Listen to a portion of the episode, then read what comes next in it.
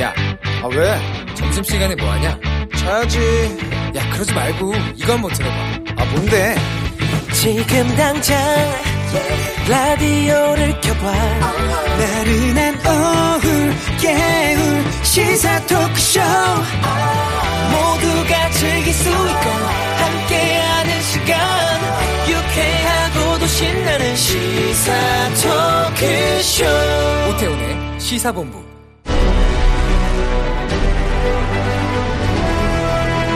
김철민의 본부 뉴스.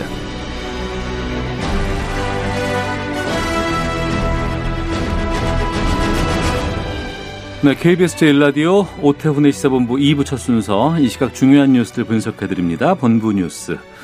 뉴스의 핵심을 짚어주는 KBS 보도본부의 아이언민, 김철민 해설위원과 함께합니다. 어서 오세요. 네, 안녕하세요. 김철민입니다.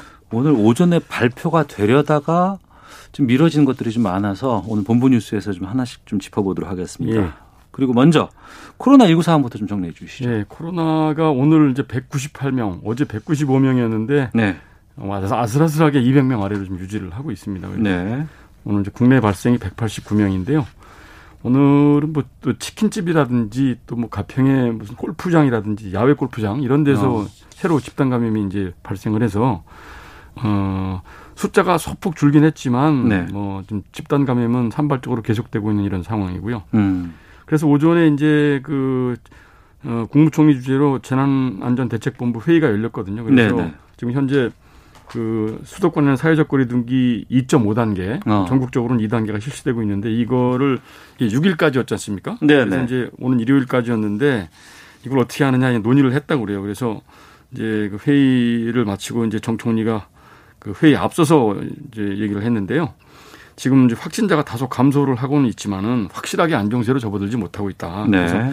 성급하게 방역 조치를 완화를 해서 위기를 초래하는 것보다는 확실하게 반전 국면을 만들 때까지 총력을 다해야 된다. 그래서 서민들 뭐 어려움과 일상생활의 불편함 이런 거 다 잘 알지만 대단히 죄송스럽지만 음. 좀 국민 여러분들께서 이해하고 인내를 해달라. 그래서 수도권의 사회적 거리두기 2.5단계는 일주일 더 연장하고 네. 전국 적인 이제 2단계 그 적용 기간은 2주 더 연장 이렇게 하는 걸로 이제 결정을 했습니다. 예. 음.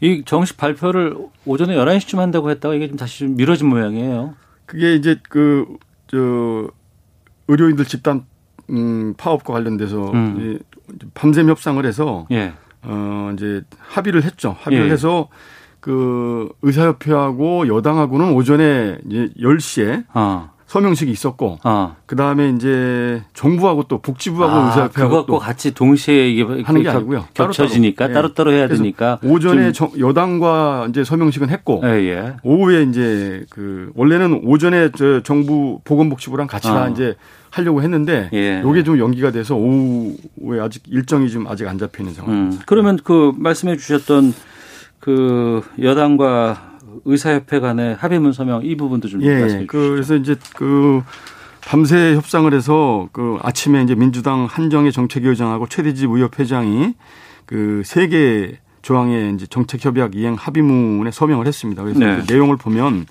그 양측은 이제 의대 정원 확대와 공공의대 신설 추진은 코로나 확산이 안정될 때까지 논의를 중단한다. 어. 그리고 코로나가 안정된 이후에 의협과 민주당이 협의체를 구성을 해서 관련 법안을 원점에서 모든 가능성을 열어놓고 재논의한다. 네. 그다음에 민주당은 공공의료 보건의료기관 경쟁력 확보와 의료의 질 개선을 위해서 충분한 예산을 확보하도록 아, 노력하고 또 이제 대한전공의협의회 요구안을 바탕으로 해서 전공의 특별법 등 관련 법안을 만들어서 음. 전공의들의 수련 환경, 그다음에 전임의들의 근로조건 개선을 위해서 그 어, 행정적 재정적 지원 방안을 마련한다 이렇게 이제 합의를 했습니다. 네. 아침에 출근을 하는데 여기저기서 막 속보로 이걸 전해주더라고요. 그래서 예, 예. 8시 반에 서명을 할 것이다라는 보도들이 막 쏟아져 나왔었는데 예, 8시 반이 지나고도 서명이 잘 안 끝났고 좀 어, 이게 왜 그럴까라는 좀 의구심이 좀 있었어요. 그래서 내부에서 이제 그 전공의 단체 젊은 의사 뭐 저 협의회라고 하는 이제 전, 이 전공의 단체에서 네. 내부 반발을 한 거죠. 그러니까 그 합의문에 네. 그 정책을 처리한다라고 명시가 돼 있어야 되는데 왜 이게 없다. 이래서 이제 그 내부에서 반발이 심해서 사실 그 당초 일정은 10시 반이었는데 네. 이 1시간 반 늦어서 10시에 이제 열렸거든요. 그래서 어. 이 부분에 대해서 이제 최대집 의협회장은 정책 철회가 합의문에 명시가 되어 있지 않지만 네. 사실은 원점에서 재논의 한다는 게 사실상 같은 의미다. 음. 그래서 이게 지금 어 이 그렇게 이해를 하면 되고 애당초 목표가 정책 네. 철회였지만 이게 원점에서 재논의를 한다는 것이 이제 그 같은 의미라고 해석을 음. 하면 되고 네. 그래서 이제 어, 양쪽이 잘 이행하도록 성실히 노력하는 게 더 중요하지 그 합의 문- 문구에 이렇게 그 너무 구속될 필요는 없지 않느냐 이렇게 이제 예, 추후에 그 합의문 이후에 이제 기, 기자들을 만나서 이런 얘기를 했습니다. 음, 의사협회에서는 그렇게 했는데 예, 그 우리가 전공의 협의회 예, 예. 이쪽에서 그런 반발이 거센 거예요? 그렇죠. 이제 그 젊은 의사들이 그 이제 그 젊은 의사 협회 비대위라고 그러죠. 그래서 그 전공의들로 구성된 젊은 의사 이제 그 협회 박지연 회장이 예. SNS 계정에 이게 뭐 자고 일어났는데 나도 모르는 보도 자료가 나오느냐. 음. 그 무슨 합의문이 진행이 된다는 거냐 이렇게 반발을 했습니다. 그래서 그 이 부분에 대해서 이제 따로 네. 그 이제 최대집 회장이 그 서- 합의문 서명식 이후에 그 이제 기- 기자들하고 브리핑을 했는데 네. 어, 이게 좀 그 공 이 공공의대 신설 그다음에 의대 정원 확대 이 부분이 제일 중요한 부분인데 이 음. 부분에 의료계 의- 의견이 충분히 반영이 돼서 네. 원점에서 재논의하는 걸로 정리가 됐다. 네. 그래서 어좀그 그, 그 집행부들 심정을 좀 충분히 존중을 하지만 이 음. 적법한 걸 절차를 거쳐서 이렇게 합의문이 마련됐기 때문에 따랐으면 좋겠다. 네. 그래서 처음에 정책적으로 저희들이 목표했던 이제 정책 철회 음. 이 부분에 대해서는 명시가 안 됐지만은 원점 재논이라는 이제 실질적인 내용이 반영이 된 게 중요한 게 아니냐 이렇게 네. 답변을 했습니다. 예. 정부와 그럼 그 서- 서명식은 언제 한답니까? 정부 서명식은 원래 오전 11시로 예정됐다가 예. 오후 1시에 다시 이제 하기로 했는데 아직도 지금 서명 시작했다는 얘기는 지금 제가 방금 들어오기 전까지 봤는데 아직 그 연락을 못 받았는데 내부 예. 반발이 음. 좀 정리가 되는 대로 오늘 중으로 박능우 장관하고 최대집 회장이 아마 서명식을 하고 예. 이 서명식이 끝나는 대로 바로 이제 그 이제 집단 행동을 풀고 음. 진료를 복귀하는 걸로 이렇게 정리가 되고 있는 것 같습니다. 네. 정치권에서 뭐 어떤 반응들 나오고 있어요? 그 일단 뭐 이제 협상은 타결이 됐다고 하는 형식적으로 타결이 되는데 사실상 정부 여당이 이제 사실상 백기를 들은 거 아니냐 이런 분석이 많이 나오고 있는데 정의당이 당장 논평을 냈는데 네. 그 의대 정원 확대라든지 공공의대 설립을 원점에서 재검토하는 거에 대해서 매우 유감스러운 일이다. 음. 이 김종철 이제 선임 대변인 명의로 이제 그이 성명이 나왔는데 국민의 생명 건강에 대한 이 중차대한 국가적 의제를 의사들이 그 이기적인 집단 행동에 이제 맞닥뜨려서 그걸 물려버린 거 아니냐 이러- 이러면서 굉장히 비판을 했고요. 예. 그리고 이제 정치권 내부에서 이렇게 사전에 충분한 의견 수렴 없이 이런 민감한 정책을 강행을 해서 논란의 빌미를 제공을 한 점에 대해서 음. 예, 이게 저 여당이나 정부에서 누군가 책임을 져야 되는 거 아니냐. 이 예. 결과적으로 이게 정무적인 판단이 좀 미흡했던 거 아니냐. 이런 이제 책임론이 제기되고 있는 상황입니다. 알겠습니다. 전광욱 목사 보석 취소 빨리 판단해 달라고 검찰이 법원에 요청했다고요? 예, 오늘 그 서울중앙지검 공공수사 2부가 서울중앙지법 형사합의 30 담당 재판부인데 네. 형사합의 34부로 전광훈 목사 보석 취소 신속 심리 의견서 하고 참고 자료를 보냈다고 밝혔습니다. 그래서 이제 그 검찰은 전 목사가 이제 코로나 퇴원을 받고 이제 그 퇴원을 한 현재 상황, 음. 그다음에 보석 취소 심리 이런 게 신속히 진행돼야 된다는 의견을 이제 법원에 제출했다 이렇게 밝혔고요. 네, 법원은요. 법원에서는 이 이제 보석 취소 신청서 내용을 살펴보고 이 내용만 보고 결정을 할지 아니면 어 전광훈 목사를 직접 신문을 해서 결정을 할지 이건 아직 저 법원이 입장을 내놓지 않고 있는데요. 음. 어 최대한 좀 여러 가지 뭐 검찰 요청도 지금 여섯 번째 지금 이제 그 의견서를 보냈다고 그러거든요. 그래서 네. 검찰 요청도 있고 또 여론도 있고 이래서 아마 신속하게 결정을 하지 않겠나 이렇게 생각이 됩니다. 알겠습니다. 본부 뉴스 KBS 보도본부의 김철민 해설위원과 함께했습니다. 고맙습니다. 네, 고맙습니다.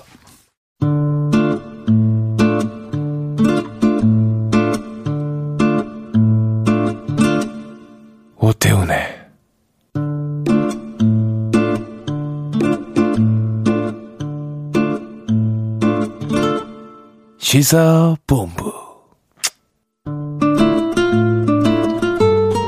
오태훈의 시사본부 듣고 계신 지금 시각 1시 10분 향하고 있습니다. 시사본부 청취자분들의 참여 기다리고 있습니다. 샵 9730으로 의견 보내주시면 되고요. 짧은 문자 50원, 긴 문자 100원, 어플리케이션 콩은 무료로 이용하실 수 있습니다. 팟캐스트와 콩 KBS 홈페이지를 통해 다시 들으실 수 있고 유튜브에서 일라디오 아니면 시사본부 이렇게 검색하시면 영상으로도 방송 모습을 만나실 수 있습니다. 매주 금요일에는 한 주간의 언론 보도를 분석하고 비평하는 와치독 시간이 있습니다. 정상근 전 미디어오늘 기자 나오셨습니다. 어서 오십시오. 네, 안녕하십니까. 알파고 신하 씨 외신 기자도 함께합니다. 안녕하십니까. 네, 안녕하십니까. 같은 색깔 마스크를 쓰면서 이렇게, 이렇게 여기는 하나 팀, 거기는 네. 따로 이렇게 이간질을 하려고. 이 콩에다가 하얀 마스크를 좀 씌워놔야겠어요. 알겠습니다. 저희가 아, 거리두기를 스튜디오 내에서 제대로 할 수 없는 상황이기 때문에 네. 우선은 저희들 항상 마스크를 쓰고 있고 네. 또두 분과 함께 어, 또이 침방울이 튀지 말기 위해서 비말 좀 아크릴 이걸 네, 아크릴 사서 아- 아크릴판을 지금 저희가 놓고 방송을 하고 있다는 것 알려드립니다. 아, 삼성 경영권 불법 승계 사건을 수사해온 검찰이 이재용 부회장을 불구속 기소해서 재판에 넘겼습니다. 오래됐어요. 네. 예, 1년 오래됐죠. 9개월 정도 됐는데 결정되고 기소할 때까지. 근데 이제 기소된 이후에 여러 보도들이 나오고 있는데 조간 신문들이 어떤 식으로 보도를 했습니까? 네, 뭐 대체로 우리 언론들은 삼성, 그러니까 정확히 말씀드리면 삼성의 이제 수장인 이재용 부회장에 대해서 참 걱정이 많은데, 걱정이 많아요. 네, 뭐 네. 검찰 기소 이후에도 뭐 그렇습니다. 뭐 한겨레와 경향신문 같은 경우에는 뭐 대체로 이제 공소 사실이 그러니까 검찰의 기소 내용을 그냥 전달을 했는데, 음. 어, 대체로 다른 언론들은 이 검찰 기소가 좀 부당하다거나 뭐 아니면은 뭐 이 기소로 인해서 좀 우리 경제에 타격이 있을 것이라는 경제에 미치는 영향 뭐 이런 네네 거. 그런 예. 이제 보도들이 좀 이어졌습니다. 예. 물론 이제 뭐 검찰이 뭐 어떤 뭐 선과 악의 뭐 기준 뭐 그런 것도 아니고 음. 뭐 언론이 보기에 뭐 무리한 기소인지 아닌지 각자 판단을 달리할 수 있는데 네. 어 그래서 이제 뭐 해당 기소가 뭐 문제라고 할 수도 있고 음. 또 삼성의 입장을 균형을 위해서 또 반드시 실어야 하는 것도 맞는 얘기인 거죠. 근데 네.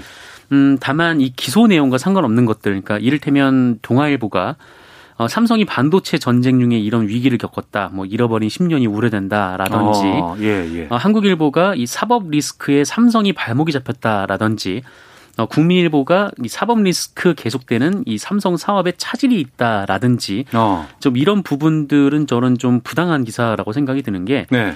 어, 왜냐하면은 이재용 부회장이 이전에도 재판을 받고 구속이 된 적이 있었는데 그때 삼성이 좀 실적이 많이 상승했던 일이 아, 있었거든요. 예, 그래서 예, 예. 뭐둘 사이에 뭐 인과관계가 사실 정확하게 알 수가 없는 상황이에요. 근데 음. 언론이 마치 이제 이재용 부회장이 기소가 되면은 어 이제 뭐 삼성의 경기가 굉장히 나빠지는 것처럼 이렇게 보도하는 것은 좀 무리가 있는 해석이라고 봅니다. 네.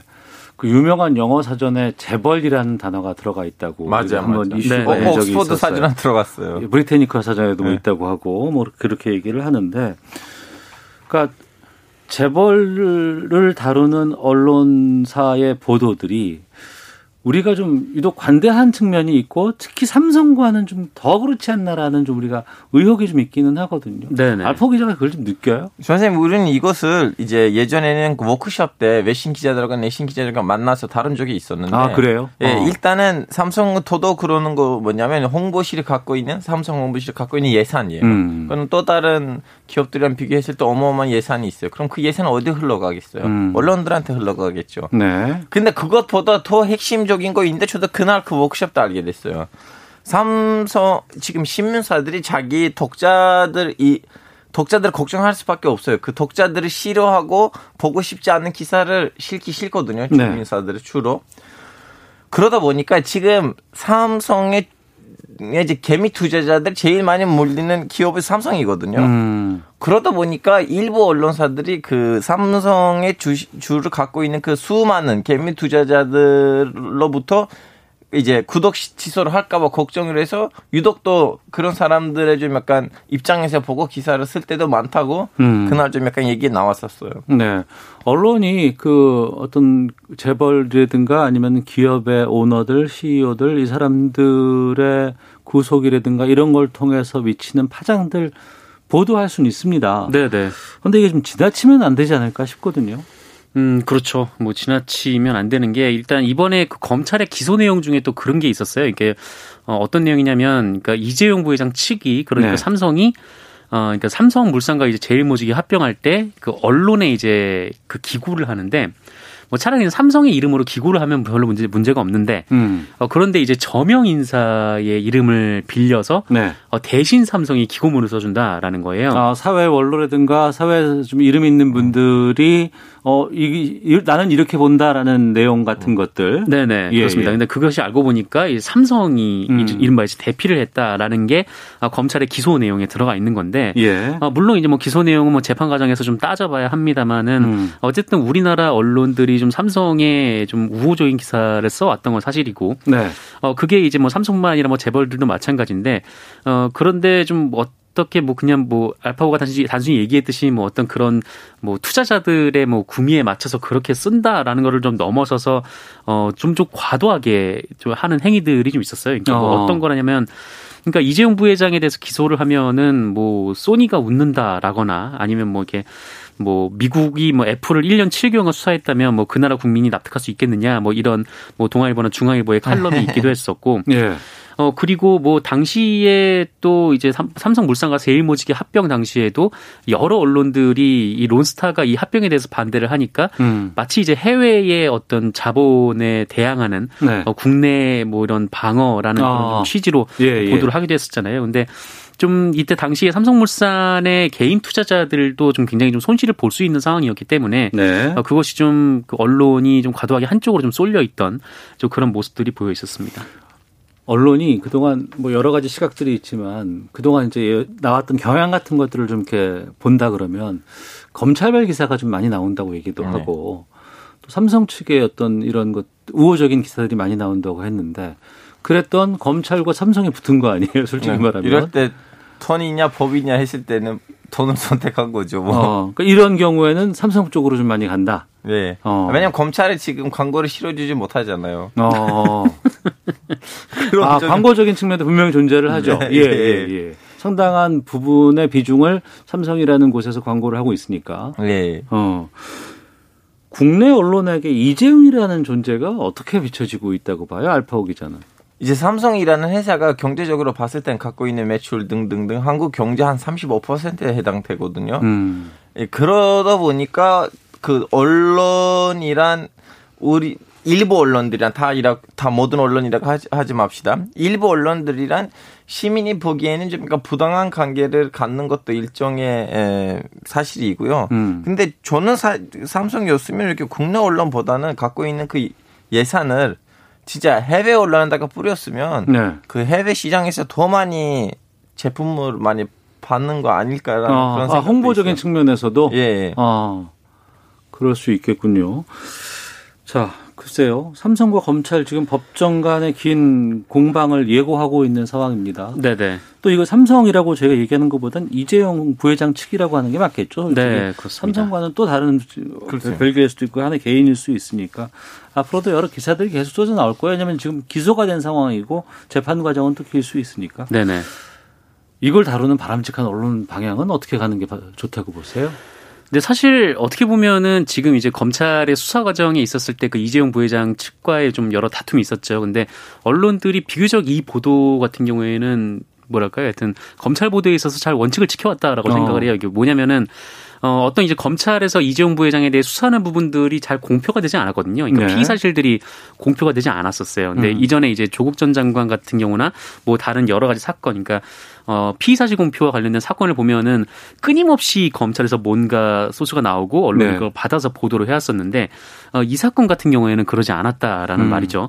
근데 문제는 그 이재용 부회장일 경우에만 왜 이렇게 잘, 잘 지켜주느냐? 네, 무죄 추정의 원칙이 잘 지켜지느냐 음. 라는 데좀 있는 것 같습니다. 그래서 어 어쨌든 뭐 지금 삼성에 대해서 뭐 공 검찰의 공소장에 대해서 뭐 비판하는 입장도 있을 수 있고 뭐 다 있을 수 있는데 네. 이제 앞으로 이제 재판에 들어가면은 뭐 공소 사실이 드러났고 또 양측에 또 반론이 오고 갈 테니까 음. 그것을 잘 전달해 주되 근데 다만 좀 뭐랄까 지금 제가 좀 말씀드렸던 어, 이 재판과 관계없는 것들, 그러니까 마치 이제 이재용 부회장이 구속이 되면 뭐 한국 경제가 무너진다는 것처럼 네. 뭐 겁을 준다든지 대중들에게 좀 그런 방식의 보도는 지양을 해야 되지 않을까 좀 생각이 듭니다. 알파오 기자는요? 솔직히 말하자면 삼성에 대한 이제 언론의 태도는 두 가지예요. 솔직히 진짜 말하자면 음. 하나는 방금 전에 우리 아까부터 비판했던 그 모습. 이제 광고를 통해서 이제 어, 에, 좀 어떻게 보면 매수 당한다 음. 그런 것도 이거 근데 이런 관계도 있어요. 그 그동안 삼성에서 있었던 일들 때문에 있는 일부 세력들이 삼성에 대한 반감도 있어요. 예. 그리고 분노도 있어요. 음. 그래서 언론이 이 분노하고 이 매수 당하는 그 두 양쪽에서 딱 중간을 지키고 가야 되는데 와, 싸 드디어 이젠 기소됐다 이런 식으로 기사 쓰면도 안 되고 그렇죠. 아 우리는 지금 이런 기사를 쓰면 우리가 광고가 빠- 빠지는 거 아니에요? 내년 광고를 못 받는 거 아니에요? 이 둘 걱정 없이 걱정 기사를 없이. 써야 된다고 생각해요. 음, 알겠습니다. 한 주간의 미디어 비평하고 있는 와치독 자만 아메리카의 알파고 신하시 외신 기자 정상근 전 미디어오늘 기자와 함께하고 있습니다. 앞서 정상근 기자가 잠깐 얘기를 해주셨는데 그 조국 전 장관 관련해서 이제 아까 그 피의 사실 공표 같은 것들이 그동안 많이 있었다고 얘기를 했었잖아요. 네네. 어, 이번 주에 이런 일이 있었습니다. 어, 조국 전 장관의 딸 조민 씨에 관해서 오보를 낸 조선일보 기자들과 데스크들을 조국 전 장관이 형사 고소를 했습니다. 먼저 이 오보를 냈다고 밝힌 조선일보가 어떤 내용의 기사를 썼는지부터 좀 알려주세요. 네, 이 기사는 지난 20 지난달 28일자, 그러니까 지난주 금요일 보도였고요. 네. 이 신면에 나왔던 보도였습니다. 근데 이 지역판에서는 일부 신문에 찍혀서 배달이 됐는데 어, 최종판에서는 이 기사가 삭제가 됐어요. 음, 이 제목이 뭐냐면 이 조민 세브란스 병원 피부과 일방적으로 찾아가 조국 딸이다 의사 고시 후 여기서 인턴하고 싶다라는 제목이었습니다. 네, 어, 보도 내용은 이런데요. 이 조국 전 장관의 딸 조민 씨가 의사 국가고시 실기 시험을 앞둔 지난 26일 이 서울 신촌 세브란스 병원 피부과를 찾아가서 담당 교수를 만났다라고 어, 복수의 이제 연세대학교 의료원 고위 관계자가 말했다. 음, 아, 이 면담은 어, 사전 조율 없이 이 조민 씨가 일방적으로 방문을 해서 진행이 됐고 네, 이 피부과 과장급 A 교수가 직접 만났다. 이 조민 씨는 면담 전부터 자신을 조국 딸이라고 밝혔으며 어, 이 면담에서는 의사 국가교시에 합격한 후 이 병원의 인턴 전공의 과정에 지원하고 싶다는 뜻을 밝힌 것으로 전해졌다라는 내용이었습니다. 기사 내용만 본다 그러면 조민 씨는 상당히 부적절한 행동을 한 걸로 보이네요. 굉장히 부적절한 행동을 한 것이죠. 기사 어, 내용이 사실이라면. 같은 행동으로 보이는 거예요. 게다가 한참 지금 그 전공의들은 뭐 파업을 한다거나 의- 의대생들 뭐 국가고시 안 보겠다고 지금 막 어, 하고 있을 때 아니겠어요? 네네. 어, 이럴 때 그런 기사가 나왔는데 바로 다음 날 이 오보를 밝혔다면서요 조선일보 측에서 네, 바로 다음 날 이 바로 잡습니다 코너를 통해서 이 지면, 그러니까 토요일자 이면 지면을 통해서 오보 임을 인정하고 네. 사과를 했습니다. 음. 어, 뭐, 나름 빠른, 그 조선일보의 그동안 이 오보 과정을 보면은 나름 빠른 대처고 또 사과 내용도 비교적 충실했는데, 네. 아, 이 기사는 사실관계를 확인, 사실관계 확인을 충분히 거치지 않은 부정확한 기사였다라고 음. 인정을 했고요. 예. 어, 그러면서 뭐 본지의 취지 윤리구별은 확인된 사실을 기사로 쓴다. 사실 여부는 공식적인 경로나 복수의 취재원을 통해 확인한다고 명시하고 있는데, 어, 이 기사는 제작 과정에서 그 규범을 위반한 것으로 판단해서 즉시 삭제를 했다라고 얘기를 했고요. 음. 어, 그리고 이제 사과드린다라고 얘기를 하기도 했고, 그리고 이 기자가 누구 누구에게서 뭐 취재를 했는지, 언제 어디서 어떻게 들었는지, 이 부분에 대해서도 비교적 그 상세하게 이 경위를 설명하기도 했습니다. 요즘에는 인터넷이라든가 스마트폰으로 기사를 보는 경우가 많이 있잖아요. 네. 그런데 지금 이 기사는 온라인판이 아닌 지면에 실렸다는 거 아니에요? 네네. 온라인에 안 나왔죠 이거. 음, 그건 뭐 정확히 확인되지 않아요. 음. 네. 그러면 그 우리가 가판이라는 게 예전에 있었어요. 네. 뭐 초판 발행도 있고 또 이게 이제 여러 가지 그러니까 그몇 점에서 계속 찍어내는 건데 맞습니다. 지금 이번에는 초판에는 실렸었고 그 다음에는 삭제가 됐다는 얘기예요. 네, 그러니까 이 신문이 그냥 딱 한 번 찍어서 다 배포가 되는 건 아니고 예. 먼저 처음에 가장 먼저 찍은 거를 이 전국 이제 주요 이제 가판이라고 이제 가게나 편의점 같은 데서 파는 그쪽에 이제 배달하는 신문을 가장 먼저 찍고 그 다음에 먼 지역부터 배달을 하는 신문들을 또 따로 찍어요. 그 다음 과정에서. 음. 그리고 나서 뭐 수도권의 신문을 찍고 뭐 그렇게 하는데 어 그러다 보니까 이게 그 먼 지역 같은 경우는 훨씬 더 일찍 찍는 거죠. 근데 네. 그 기- 거기 신문에는 들어갔는데 이 수도권에 배달되는 수도권과 서울에 배달되는 이 마지막 판 그러니까 최종판에는 인쇄가 안 된 겁니다. 그러면 어찌됐건 간에 시, 지면에 실릴 정도라 그러면 일정 정도의 데스킹이 끝난 거 아니겠습니까? 그럼요. 맞아요. 네. 어. 왜 이런 기사를 내보냈을까요? 어, 왜 이런 기사를 내보냈는지 저도 좀 의아한데, 근데 좀 뭐랄까요. 이 기사만 딱 놓고 보, 봐도 그렇고, 또 이전과 기사와의 좀 연속성도 사실 좀 있습니다. 이게 뭐냐면, 그러니까 이전에 이제 조국 전 장관 측에 대해서 조선일보가 좀 상당히 좀 뭐라 그럴까요? 좀 어, 확인되지 않은 사실이라든지 아니면 좀 과도하게 내용을 부풀려서 기사를 쓰는 경우가 좀 있었는데 네. 어, 이 전에도 이 조민 씨에 대한 기사가 이거 조국 전 장관의 딸에 대한 기사가 있었거든요. 그게 뭐냐면은 다 전공의들이 에, 그 의대생들이 시험을 보지 않는데 음. 조민 씨는 시험 본다라는 기사가 실렸었어요. 그 이전에. 네. 그러니까 그 조민 씨가 시험을 보든 조국 장관의 조국 전 장관의 딸이 시험을 보든 안 보든 그거는 그될수 있는 건 아니잖아요. 예. 예. 예. 딱히 이게 기사거리라고 볼 수 없는데 그게 기사로 실렸고 음. 어, 이번 기사 같은 경우도 그렇습니다. 이게 기사가 좀 매우 악의적인 것이 어, 여기서도 이제 전국 의과대학 의전원 졸업 예정자 89%가 국가고시를 거부하고 있는데 그 조국 전 장관의 딸은 국가고시 거부에 동참하지 않았다라고 그 기사에 작성이 돼 있어요. 그러니까 이 의대생들의 행위가 뭐 좋다 나쁘다를 떠나서 그러니까 어쨌든 뭐 조민 씨, 그 조국 전 장관의 딸이 대다수 의대생들이 국가고시에 거부에 나선 상황에서 자기만 이제 인턴을 하겠다고 뭐 시험을 보고 어 그리고 아버지와 거- 아버지의 권위와 배경을 내세워서 이 부적절한 요구를 했다라고 해석될 수밖에 없는 거잖아요. 네. 근데 이게 좀 상식적으로 좀 추론해 보면은 이 당시 이게 뭐 1, 2년 그러니까 조국 전 장관이 민정수석 시절도 아니고 음. 어, 조금 더 얼마 전에 그 조국 전 장관이 지금 한국 사회에서 위치에 처한 상황이 있는데 이 조민 씨가 혼자 이 세브란스 병원에 들어가서 어, 내가 조국 전 장관의 딸이다 이렇게 얘기를 하면서 의사 교수와의 면담을 신청을 했다라는 거잖아요. 이게 조금만 생각해 보면은 이 말이 안 되는 내용인데 좀 어, 뭐랄까요 좀 악의적인 보도라고 할 수가 있겠죠. 네. 왜 이렇게 확인되지 않은 것들을 선생님, 저는 이 아이템에 라- 접근했을 때 제일 먼저 떠오르는 생각이 뭐냐면 지금 거의 우리는 1년 넘게 그 어. 특정 언론하고 조국 전 장관이란 관련된 오버 기사들 많이 다뤘거든요. 이 예, 코너- 예. 코너에서. 근데 이제 그런 에, 사건들을 다루면 다룰수록 이제 시간 흘러갔잖아요. 어. 시간 흘러가면서 변한 거 뭐냐면 오버를 내는 속도, 어. 사과하는 속도가 빨라졌어요. 아 변화가 있었다. 예, 변화가 있어요. 왜 오버에도 변화가 있다. 조국 예, 전 예. 장관이 무조건 고소해요. 어. 다른 한국 정치인들이랑 달라요. 예 예. 그러다 보니까 이제 언론이 좀 음. 살짝 변하고 있다는 걸 보고 저는 예전에는 이 조국 사태이라고 알리는 그런 사태에 대해 관심이 없었는데 근데 네. 이 코너를 하면서 음. 와 이분 때문에 한국 언론이 변하고 있다. 어. 그것만으로도 아 감사하다. 어. 그러니까 조국 전 장관은 지금 4억 원대 손해배상을 냈다고 들었습니다. 소송을. 네네. 그리고 이게 기자 개인에게도 이 소송을 냈다면서요. 네, 맞습니다. 기자 개인에게도 그렇고, 음. 어, 이른바 이제 데스크라고 불리는 뭐 네. 부장과 이제 국- 편집 국장에게도 네, 소송을 냈습니다. 왜냐면 기자가 앞으로 또 문제가 생기면 회사 뒤에다가 숨을 수가 있잖아요. 음. 이렇게 좀 약간 개인한테도 하나 걸면서 모든 기자들한테 네. 메시지 주는 거예요. 기사를 쓸 때 정신 차리고 쓰세요. 음. 근데 이게 단순히 그냥 하나의 해프닝으로 끝날 수 있는 건 아닌 게 왜냐면은 그동안에 반복되는 것들이 좀 꽤 있었고 그렇죠. 말씀하신 것처럼 기자라면 그리고 이제 언론사라면 이 데스킹 과정이라는 것에 대한 우리가 신뢰가 분명히 쌓여야 되는데 그걸 무너뜨리는 것들이 계속 반복되고 있는 건 잘못 아니겠어요?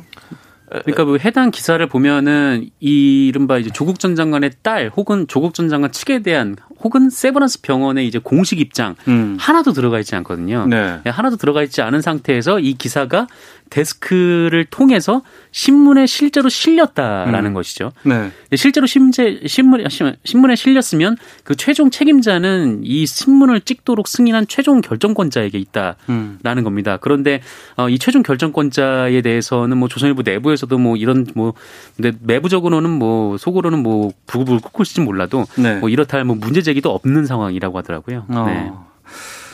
알겠습니다. 물론 이제 이 소송 이후에 여러 가지 시비비비라든가 사실관계는 재판부에서 사법부에서 이제 명확히 가려지고 거기에 대한 책임이라든가 이런 것들은 좀 지워질 것 같은데 지워질 것 같은데 그럼에도 불구하고 이 악의적인 오보는 반드시 없어져야 되는 거 아니겠습니까? 이 인간이 쌓는 악의적인 어보가 항상 있을 건데 문제는 우리가 그걸 어떻게 대처하느냐 빠르게 음. 이걸 이제 재판으로 넘기고 거기서 이제 결과가 나오고 처벌을 받느냐가 중요해요. 알겠습니다. 어, 여러분들께서 의견 보내주고 계시는데 소개하고 마무리하죠. 7934님, 시사본부 점심 먹고 듣고 있습니다. 워치독 재밌어요. 5824님, 이렇게 언론들이 국민들을 바라보지 않고 대기업만 바라보고 있다는 것이 씁쓸합니다. 6965님, 그 다뤄주신 조민 씨 기사를 기억하고 있습니다. 저 그 신문 구독하고 있는데요. 정말 황당한 기사라고 생각해 따로 오려서 보관하고 있습니다. 정말 언론은 언론다워야 합니다라는 의견도 보내주셨습니다. 주간 미디어 비평 다루는 와치독 마치도록 하겠습니다. 정상근 전 미디어오늘 기자, 자만 아메리카 알파고 시나씨 외신 기자 두 분과 함께했습니다. 두 분 말씀 고맙습니다. 고맙습니다. 헤드라인 뉴스입니다. 정세균 국무총리는 오는 6일로 종료될 예정인 전국의 사회적 거리두기를 수도권의 경우 2.5단계 적용 기간을 일주일 연장하고 나머지 지역은 2단계 적용 기간을 2주 더 연장하는 쪽으로 준비 중이라고 밝혔습니다. 기획재정부는 내년도 예산안에 코로나19 치료제와 백신 개발 지원을 위한 예산 1,707억 원을 편성했다고 밝혔습니다. 김용범 기획재정부 제1차관이 2차 긴급재난 지원금과 관련해 자영업자, 소상공인 등 피해 계층을 대상으로 선별 지원하되 매출에 따라 지원 여부를 가리겠다고 밝혔습니다. 차기 일본 총리로 유력한 스가 요시히데 관방장관이 여론조사에서도 지지율 1위로 올라섰습니다. 지금까지 라디오 정보센터 조진주였습니다. 이어서 기상청의 강혜종 씨입니다. 네, 먼저 미세먼지 정보입니다. 오늘 미세먼지 농도는 전 권역 보통 단계인데 충남과 광주, 전북은 밤에 일시적으로 나쁨 수준일 걸로 보입니다. 내일은 오전 동안 수도권과 충남, 대구의 공기가 탁하겠고요. 그 밖의 지방 대기의 질은 양호하겠습니다. 오늘은 전국이 대체로 맑겠고 내일은 점차 흐려져 오후까지는 서울, 경기 대체로 맑겠습니다. 오늘 낮 기온은 서울 27도, 대구 31도 등 25도에서 31도의 분포로 예년 수준의 기온을 보이겠습니다. 있습니다. 태풍 제10호 하이선이 북상 중인데요. 모레 일요일 이 영향으로 새벽에 영남과 제주에 비가 시작돼 오전에 남부지방, 밤에는 전국적으로 비가 확대될 것으로 보입니다. 지금 서울의 기온은 26.7도, 습도는 57%입니다. 지금까지 날씨였고요. 다음은 이 시각 교통 상황 알아보겠습니다. KBS 교통정보센터의 김민희 씨입니다. 네, 낮 시간 교통량이 많은 금요일답게 점심 시간을 지나면서 교통량이 부쩍 늘었습니다. 남해 제1지선 하만 쪽으로 산인분기점 부근 3차로에서는 고장난 승용차를 처리하고 있고요. 남해 고속도로 순천 쪽으로 진주분기점 부근 2차로에서는 장애물을 처리하고 있습니다. 청주 영덕고속도로 청주 쪽으로 화서 2터널 부근에서도 2차로를 막고 고장난 차를 처리하고 있습니다. 영동고속도로 강릉 쪽으로는 서창분기점에서 월곡분기점 사이와 다시 용인휴게소에 에서 양지터널 사이로 정체고요. 이후 강원권 문막 일대의 정체는 작업 여파입니다. 수도권 제일순환고속도로 구리에서 판교 쪽으로는 여전히 남양주에서 상일 사이로 지나는 차량들이 많고요. 이후 판교를 지나 일산 쪽으로도 장수에서 송내까지 교통량이 많습니다. 더 가서는 노우지 분기점에서 김포요금소 사이로 작업 여파받아 정체입니다. KBS 교통정보센터였습니다. 오태훈의 시사본부는 여러분의 소중한 의견을 기다립니다. 짧은 문자 50원, 긴 문자 100원의 정보 이용료가 되는 샵 9730, 우물정 9730번으로 문자 보내주십시오. KBS 라디오 앱 콩은 무료입니다. KBS 라디오 오태훈의 시사본부. 지금 여러분은 대한민국 라디오 유일의 점심 시사 프로그램을 듣고 계십니다. 연차가 오래된 뮤지션은 대개 느슨해지고 나태해진다. 그들과 달리 공이로비의 음악은 조금 더 낫지 않았다. 야무진 작품 세계를 확립한 거장이 이제는 부지런함까지 갖췄다. 데뷔 30주년이 더없이 찬란하다. 아, 공이로비를 묘사한 기사의 한 대목이었습니다. 공이로비가 30주년을 맞았습니다. 시사본부 금요 초대석 데뷔 30주년 015B의 장호일 씨와 함께 말씀 나누겠습니다. 어서 오세요. 아, 안녕하십니까. 장호일입니다. 예. 반갑습니다. 네. 30년 됐네요. 아, 그러게 말입니다. 요즘은 어떻게 지내고 계세요? 아, 요즘 저희 015B가 이제 매달 네. 싱글을 내고 있습니다. 그래서 어. 뭐 거의 한 달에 한 절반은 그냥 예. 녹음하고 곡 작업하고 어. 이제 나머지 시간 동안 혹시 뭐 공연 있으면 좀 하고 아니면 예. 이제 그런 식으로 해서 나름 매달 바쁘죠. 어. 계속 내야 되니까. 콘서트 공간에서 공유로비를 만나고 싶은 분들이 참 많을 텐데 지금은 못 하고 있는 상황이죠. 그러니까요. 원래 네. 그래서 30주년이라서 이제 작년 뭐 연말 정도까지만 해도 좀 애기들이 어. 좀 오가고 있었는데 예. 지금 이제 분위기가 또 이런 뭐 이런 상황이 되다 보니까 이제 어. 그래서 그냥 우리도 그냥 일단은 올해는 잊어버리는 걸로 그래서 뭐 나중에 다시 뭐 하든가를 하, 하도록 하자 뭐 이렇게 결론을 냈죠. 그 다른 팀과 다르게 015B의 30주년 하면은 정말 많은 분들이 다양한 곳에서 활동하던 분들이 같이 모일 수 있고 네. 그분들의 연주 세계를 느낄 수 있는 정말 중요한 공간일 것 같은데 그걸 아직 못 보고 있는 거네요. 그렇죠. 어. 아 이게 참 저희도 약간 아쉽긴 한데 뭐 네. 어떡하겠습니까? 뭐 그냥 좀 올해는 조용히 지내고 내년이라도 좀 할 수 있기를 바라봅니다. 네. 아, 그렇습니다. 30년 전에 015B 시작. 30년. 90년 7월인가요? 그때 1집 음반이 나왔었어요. 그래서 제가 이거 보니까 여기 네. 7월에 적혀 있는데 이게 조금 저도 하도 옛날에 기억이 안 나는데 네. 제 기억에는 2월쯤이었던 2월에. 것 같아요. 그게 이제 그 당시 막 정확하게 날짜가 지금 안 나와 있으니까 그래서 기억에는 2월 정도였던 것 같아요. 어. 2월, 3월쯤? 약간 연초. 그 음반에도 사람 얼굴은 없어요. 그렇죠. 네. 그냥 이렇게 푸른 바탕에 그냥 뭐 네. 그림, 그림 같은 거 네. 그것도 있고, 그것도 저희 아는 그 후배가 손으로 직접 그린 어. 아주 그냥 아마추어의 그 미술 학도의 작품이었죠. 음. 그리고 그 곡에 텅 빈 거리에서라는 네, 거리에서. 곡이 윤종신 씨가 데뷔를 했던 곡입니다. 대박이 났습니다. 그렇습니다. 근데 낯선 그룹이고 네. 거기에 윤종신이라는 지금은 뭐 엄청난 가수지만 또 제작자지만. 당시로선 대학생이었잖아요. 아무도 모르는 그냥 예. 대학생. 네. 근데 어떻게 해서 같이 활동하게 되신 거예요? 그게 이제 사실은 그 텅빈 거리에서가 바로 히트가 된 게 아니고요. 음, 입소문 타고. 처음엔 약간 이런 느낌이었습니다. 이게 사무실에서도 네. 이제 신해철 씨의 솔로에만 회사에서 이제 관심을 많이 가지고 나머지 예. 멤버들은 그냥 음. 이제 회사에서 미안하니까 음. 너희들은 기념음반 하나 내고 뭐 알아서 하든가 말든가 약간 이런 느낌이었어요. 그래서 저희도 사실은 그렇게 해서 이제 그냥 기념음반 낸다는 생각으로 네. 음반 우리 하고 싶은 거 쫙 이제 일집을 내고 또 이제 개공 가수들이 이제 참여를 하다 보니까 또 그 당시는 다 학생들이니까 어. 뭐 동네에 누구 뭐 이런 누구의 친구가 노래 잘한다 이렇게 해가지고 어. 한 명씩 왔었는데 아름아름 스카우트 윤정수 네. 씨도 딱 그런 케이스였어요. 네, 네. 그 당시 우리랑 같이 어울리던 후배의 여자친구의 아는 사람 어. 뭐 그래가지고 그거 누구 누구가 구이동의 윤모 군이 노래를 잘한대 그래서 어. 들어봤는데 노래 잘해서 네, 네. 거의 아마 텅빈 거에서 제일 마지막에 녹음했을 것 같아요. 아, 그리고 예. 원래 타이틀도 아니고 제일 소위 말하는 그 당시로 말하면 제일 깔리는 노래. 네네. 제일 마지막에. 어, 뒤에. 그래서 녹음을 해놓고 우리는 다 잊어버렸는데 요즘 표현을 하면 역주행을 한 거죠. 어. 이게 9개월인가 10개월 걸렸어요. 거리에서부터 쏙 올라오는. 네, 예. 우리, 우리는 이제 잊어버리고 녹음판 내 음. 기념음반 내고 각자 뿔뿔이 흩어졌는데 9개월 만에 돌고 돌아서 이게 노래가 히트가 됐죠.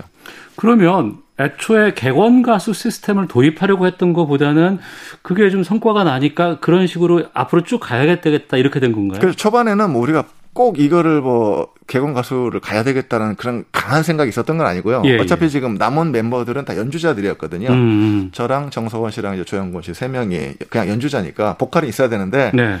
그냥 보컬은 괜히 두기 싫은 거예요.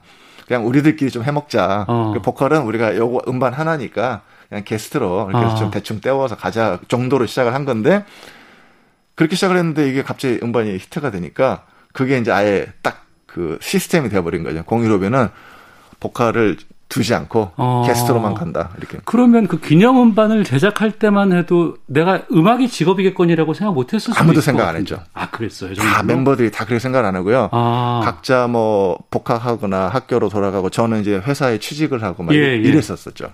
그러면 뭐 객원 가수 시스템을 최초로 도입을 하고 뭐 여러 가지 뭐 이렇게 옴니버스처럼 뭐 다양한 활동들을 하고 이런 게 하다 보니 된 거고 약간 그렇죠. 약간은 뭔가 어. 좀그 운명의 장난, 뭐 예, 예. 우주의 흐름, 약간 어. 이런 식으로 예. 초반에 분명히 뭐 개공 그냥 게스트로 싱어를 두겠다로 시작한 건 맞는데 음. 우리가 완전 이런 시스템 가야지라고 생각했던 건 아닌데 진짜로 어 하다 보니까 그냥 그 시기에 굳어져 버린 이런 거에 된 거죠. 근데 왠지 또 멋있어 보이잖아. 이 그룹은 개원 가수 시스템을. 도입하는 그룹이야. 그 사실은 저희가 엄청나게 기획을 한 게 아닌데 예, 예. 결과적으로 사람들은 이제 그렇게 생각을 하거든요. 어. 아, 공유로비는 예. 되게 뭔가 지적으로 이런 어. 거다 세팅해서 막 기획을 한 거다라고 예, 예. 생각을 하니까 저희는 그냥 냈뒀죠 그렇게. 뒤에 유희열 씨가 토이에서 또 그런 시스템을 도입하잖아요. 그렇죠. 사용하잖아요. 그렇죠. 유희열 씨도 저희랑 또 그때 이제 그 당시 유희열 씨가 이제 막내급이었 나이가 예, 예. 되게 친하게 잘 어울려 다녔어요. 윤종신 씨가 소개를 해서 예. 같이 왔는데 또 음악도 잘하고 또 어. 이제 다시 또 이렇게 형 동생 할수 정도의 나이 또래들이어서 예, 예. 같이 잘 뭉쳐 다니고 하다 보면 어떻게 보면 같이 패밀리죠. 그러니까 그 패밀리의 느낌들이 있어요. 뭐 윤상 씨도 그렇고 네네. 뭐 김동률 씨도 그렇고 네네. 뭐 유열 씨도 그렇고 네. 장 장호일 뭐 정석원 네. 이분들이 다 그 불안 좀 분위기가 좀 나요. 네, 뭔가 모르게 약간 좀 이쪽 멤버들의 느낌 네, 뭔가 네, 네. 그리고 또 실제로 그런 멤버들 뭐 김현철 씨라 이런 분들 네. 실제로 친했었고요. 어, 방송 뭐. 활동은 좀 자제하면서도 약간 좀 이렇게 음악적으로 뭔가 좀 이렇게 불이도 좀 있는 그렇죠. 것 같고. 그리고 이제 또 한두 팀이 방송을 안 하다 보면 음. 다른 팀들마저 어 저기도 안 하는데 내가 하면 안 될 것 같다. 나도 안 해야 될 것 같다. 약간 이런 또 서로 영향을 끼치는 게 있죠. 네. 근데 그렇게 출발하기에는 그때 참여했던 가수들이 윤종신, 김태우, 김돈규, 이장우, 네네. 정말 다 내로라 하는 가수들이 나왔죠. 그분들이 이제 뒤에 내노라는 가수가 됐는데 네. 저희랑 할 때는 다 그냥 학생들 어. 또는 뭐 지망생 뭐 이런 분들이어서 어. 공유럽을 하면서 인지도가 높아진 거죠. 예, 그래서 예. 솔로로 나가서 또 자기 자리들을 다 잡은. 어. 음. 그리고 그 이후의 음악들을 보면 연주곡도 좀 꽤 있어요. 예, 연주곡 꼭 있죠. 실험적인 음악들이 꽤 네네. 많이 있었어요. 네. 또 이렇게 그동안은 전통적인 악기들을 배제한 뭐 전자음이라든가 네네. 이런 것들을 도입한다거나 내레이션 같은 것들이 쭉 나간다거나. 네, 그렇죠. 그러니까 새로운 좀 장르를 열었다라는 평도 받았거든요. 네. 의도하신 거예요? 저희들이 원래 좀 성격들이 음. 궁금한 게 많고요. 호기심이 많고 그래서 항상 뭔가 좀 새로운 거를 좀 해보고 싶어 하는 성향들이에요. 네. 또 다행스럽게 이 같이 음악 작업하는 이 멤버들이 다 비슷한 성향을 가지고 있어서 아마 그래서 좀 그런 게 나온 것 같아요. 이번에 음. 우리 뭐 또 좀 새로운 거 없나? 아니면 어디 뭐 먼 외국에 뭐 이런 게 있던데 어 그것도 괜찮은데 그래서 뭔가 좀 새로운 시도들을 꾸준히 해왔었고요. 네. 어 지금도 그래서 아마 좀 꾸준히 이런저런 성격 이라서 어쩔 수 없는 것 같아요. 계속 새로운 걸 해보고 싶어요. 새로운 실험을 하는 뮤지션들은 많이 있었어요. 네. 근데 그게 대부분 그 제도권에서 인정받기보다는 네. 마이너에서 네. 남는 경우가 음. 참 많잖아요. 네네. 근데 공유로비는 그런 것보다는 그런 새로운 시도를 대중들이 상당히 좋아하고 바로 메이저로 가는 그런 느낌을 참 많이 받았거든요. 네네. 그건 어디에 있다고 보세요? 저희가 제가 생각할 때는 그 줄타기를 좀 잘하는 게 아닌가. 그러니까 그 방금 방금 말씀하신 대로 예. 새로운데 예. 그 너무 또 자기만의 세계로 가버리면 어. 또 대중들이랑 사실은 좀 멀어지고 약간 그럴 수 매니어. 있죠. 쟤는 좀 너무 좀 고집스러워 매니, 이런 거 있잖아요. 매니어 네, 쪽으로 네. 가잖아요. 네. 근데 이제 공유랩 음악 같은 경우는 어. 느 정도까지만 이렇게 가고 음. 너무 가진 않아요. 아. 어느 정도 좀 대중의 테두리 안에 머무르는 예, 예. 약간 스스로 좀 어떻게 보면 자기 검열을 한달까 요건 좀 너무 가는데 약간 어. 이런 것들을 저희들끼리 좀 회의를 하면서 예. 좀 조절을 하는 게 있죠. 어. 이제 그런 것들은 이제 좀 그런 성향 때문에 좀 대중적으로도 좀 편안하게 들으실 수 있는 게 많지 않나라는 생각을 합니다. 예, 뭐 아주 오래된 연인들 이런 거는 뭐 전주만 뭐 1분이 넘어가잖아요. 아, 그렇죠. 그거는 미처 생각을 못 했던 건데요. 예. 사실 저희는 만들 땐 몰랐어요. 아, 이렇게 길 줄, 예, 전주가? 긴, 길 줄도 몰랐고, 그렇게 긴 줄도 몰랐어요. 어. 음반을 내고 나니까 사람들이 다 그 노래 전주가 왜 이렇게 기냐고. 그래서, 어, 전주가 길어요? 그래서 저희가 나중에 재봤거든요. 예, 그러니까 예. 정말 한 1분 뭐 한 40초 가까이 어. 웬만한 노래 한 1절 지날 때까지 시간 정도가 넘더라고요. 음. 그래서 그거는 그냥 몰랐는데 그렇게 돼버렸습니다. 네. 네. 초반의 활동들 또 그 이후에 여러 가지 음악 작업들에 대해서 말씀 나누고 있는데요. 네. 금요 초대석 데뷔 30주년 맞고 있습니다. 공이로비의 장호일 씨와 함께 말씀 나누고 있습니다. 그러면 그 음악 안에 담긴 메시지에 대해서 좀 제가 아, 메시지. 네. 질문 드려볼까 하는데 네. 2집에 4210-301. 네. 3집에 적 녹색 인생. 네, 적 녹색 인생. 그건 환경 문제를 다루고. 그렇죠. 그 당시에는 또 이제 약간 그 이제 좀 자연스럽게 네. 환경 문제가 여기저기서 좀 많이 이슈가 되던 또 시대고 하다 보니까 음. 저희도 이제 자연스럽게 좀 관심을 가졌던 것 같아요. 그리고 좀 노래라는 게 가진 힘이 있지 않나. 그래서 아, 예, 예. 우리가 좀 이런 걸 하면 어. 좀 사람들에게 요만큼이라도 좀 영향을 끼칠 수 있지 않을까. 뭐 예. 이런 생각이 좀 있었어요. 그 언론 비판하는 노래도 있었고 또 뭐 운전 습관 아, 그렇죠. 꼬집는 노래도 교통천국 코리아 뭐 이런 노래가 이제 우리나라 운전 그 당시에 또 약간 과격하게 하시는 분들이 많아가지고 예, 예. 생활에서 좀 우리가 느끼는 어. 그런 것들을 좀 다 가사로 이렇게 쓴 건데 예. 누가 우스갯소리로 그 이런 옛날 노래 얘기하다가 음. 근데 생각해 보니까 지금도 별로 안 바뀌었네. 30년이 지나도 별로 안 바뀌었네. 그러니까 아. 어 진짜네. 아직도 환경 문제 심각하고요. 그렇죠. 교통 이게 난폭 운전 아직도 많이 있고. 네. 아, 그럼 지금 상황에서 네. 우리가 지금 코로나 19라는 정말 겪어보지 음. 못한 새로운 상황에 지금 직면해 있지 않습니까? 그렇죠. 이런 것들도 좀 음악적인 어떤 영감으로 작용할 수도 있겠네요. 쓸 수가 있는데 이제 예. 저희가 약간 그런 것 같아요. 뭐 약속을 한 건 아닌데 예. 어느 정도의 이제 그 연륜이 지나면서부터는 어. 약간 저런 뭐랄까 이런 교훈적인 예. 뭔가 약간 뭐랄까 약간 계몽적인 어. 가사는 좀 자연스럽게 안 쓰려고 이렇게 저희가 아. 좀 약속을 한 건 아닌데 자연스럽게 그렇게 됐어요. 원래 어르신들이 좀 그래요. 그러니까 네. 그 저희가 이제 지금 이 나이에 말하자면 또 선배급이잖아요. 예, 여기서 예, 뭔가 계몽적인 막 교훈적인 이런 걸 쓰면 음. 약간 그 무슨 잔소리 느낌이 날 수도 있고 그래서 그냥 요즘은 우리가 이 일상 소사들 자, 음. 자질자질한 일상 그런 것만 얘기를 하자. 네네. 네. 아니면 우리가 인생을 얘기할 때는 그냥 삶에 대해서 어. 내가 옛날에 이런 걸 몰랐었는데 지금 예. 와서 뭐 이런 느낌 그, 정, 어. 그 정도만 좀 자연스럽게 그렇게 된 것 같아요. 근데 거기에 또 무게가 많이 실릴 수밖에 없잖아요 이제는. 그렇죠. 그래서 사실은 그 선배가 되니까 예. 모든 게 오히려 더 신경이 많이 쓰이더라고요. 음. 자칫 잘못하면 뭐 약간 좀 그 말 많은 뭐 갑질하는 선배 느낌이 될 수, 되거나 요즘 또 그 많이 쓰는 무슨 약간 이 많은 사람들이 싫어하는 무슨 꼰대 선배 예. 나때는 말이야 뭐 하고 뭐 한다고 예, 예. 그런 것도 좀 어쩔 수 없이 나오는 건 뭐 어쩔 수 어. 없겠지만 그래도 웬만하면 좀 우리는 자제를 하자. 그냥 우리는 우리가 뭐라고 옆에서 말을 하지 말고 그냥 우리는 우리 얘기만 하자 좀 이렇게 된 것 같아요. 그러니까 그 데뷔하셨던 90년대 그때가 어떤 그 음악적으로 차이가 있었냐면 그 전만 해도 프로그램 라디오 프로그램의 상당수는 팝 위주로. 갔었어요. 그렇죠. 네, 네. 근데 90년대 이후부터 서서히 가요가 음악의 mainstream으로 그렇죠. 작용을 했거든요. 네네. 네. 그런 영향을 좀 하신 쪽이시잖아요. 그렇죠. 어. 떻게 보면 이제 가요계 르네상스기. 네. 우리 저 우리가 이제 농담처럼 얘기를 하는 게 그 전에는 90년대에 들면서 전주만 들어선 가요인지 팝인지 잘 모르는 시대가 됐다. 약간 네. 이런 표현을 네. 많이 네. 하거든요. 그래서 어, 이거 팝송 같아. 옛날에 그런 말이 있었어요. 그렇죠. 예. 그것들이 이제 대중들이 그 당시에 또 그런 거를 되게 좋게 봐주셨고, 오, 음. 구별이 안 되네. 이제 음. 우리나라 음악도 잘하나 봐. 약간 이런 음. 느낌이 사실 좀 있었어요. 네. 그래서 이제 그런 새로운 층들이, 팬들이, 음. 팝만 들으시던 분들이 가요로도 많이 넘어왔고, 약간 중흥기였었죠. 네. 네. 그러면 그 시대에 그런 중흥기를 만들었던 입장에서 보면, 네. 최근에 후배들의 음악 스타일이라든가, 네. 이런 건 어떻게 보고 계세요? 저는 되게 자랑스럽게 생각하고요. 어. 이게 예전에는 그냥 저, 전 세계 변방에 있던 음악이었거든요. 네. 항상 우리는 뭐 선, 선진국들 영미권이나 뭐 음. 이렇게 일본권 음악들을 맨날 바라만 보면 아, 저 사람들은 음악 너무 잘해 이랬는데 예. 이제 물론 뭐뭐 뭐 후배들은 이제 우리 때부터 이렇게 차근차근 쌓아 나간 거라고 뭐 이게 뭐 얘기를 해줘서 고맙게 생각하지만 음. 그게 뭐 어쨌든 자양분이 돼서 지금은 거꾸로 케이팝이라는 예, 엄청나게 예, 예. 그전 세계 음악을 끌어나가고 뭐 유명한 헐리우드 영화 같은 케이팝 얘기 많이 나오고 심지어는 이제 재밌는 게 악기라든지 예. 이런 관련 음악 관련 프로그램에 케이팝이라는 그 소 장르가 따로 있어요. 아 그래요. 그래서 야 세상 좋아졌다. 어. 우리가 예전에는 꿈 꿈도 못 꾸던 이 케이팝이라는 게 이 mainstream의 해외 음. 그팝 영 뭐 이런 음악 프로그램이나 그런 악기 같은데 케이팝이라는 장르가 들어갈 정도면 음. 이 정도면 엄청난 거다. 되게 자랑스럽게 생각을 합니다. 네.